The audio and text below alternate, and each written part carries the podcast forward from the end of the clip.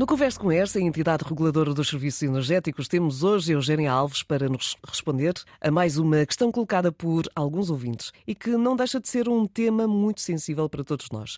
Eugénia, é verdade que se não pagarmos uma fatura de eletricidade ou gás, podemos ficar sem o fornecimento destes serviços? É verdade.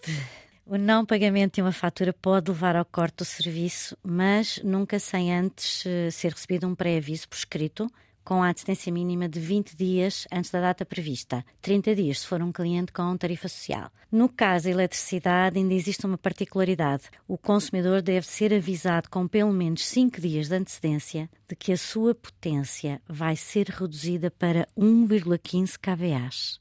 Na data em que ocorrer essa redução da potência, começam a contar os 20 dias para a interrupção do fornecimento.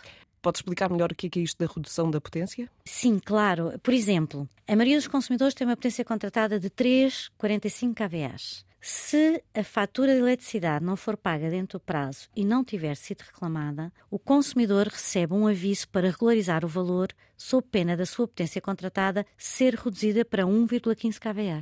Isso é suficiente para as pessoas viverem? Sim, continuarão a ter o fornecimento para a satisfação das suas necessidades essenciais: iluminação, frigorífico, televisão e pouco mais. Se a fatura continuar por pagar, fim do prazo dos 20 ou 30 dias, consoante o caso, o fornecimento então é interrompido. Neste caso, além da regularização da fatura, o que é que é necessário o consumidor fazer para voltar a ter energia? Se a fatura for paga antes do fim do prazo previsto para a interrupção, a potência contratada é reposta sem qualquer custo para o consumidor. Se o corte se concretizar para voltar a ter eletricidade ou gás, o consumidor tem ainda de pagar os custos com o corte e a religação do fornecimento de eletricidade ou gás natural. É a ERS que fixa anualmente estes preços. Obrigada, Eugénia. Lembramos que se tiver mais dúvidas sobre este tema ou sobre outros assuntos relacionados com a eletricidade, o gás ou a mobilidade elétrica, converse com a ERS, enviando um e-mail para conversaantena1.ers.pt.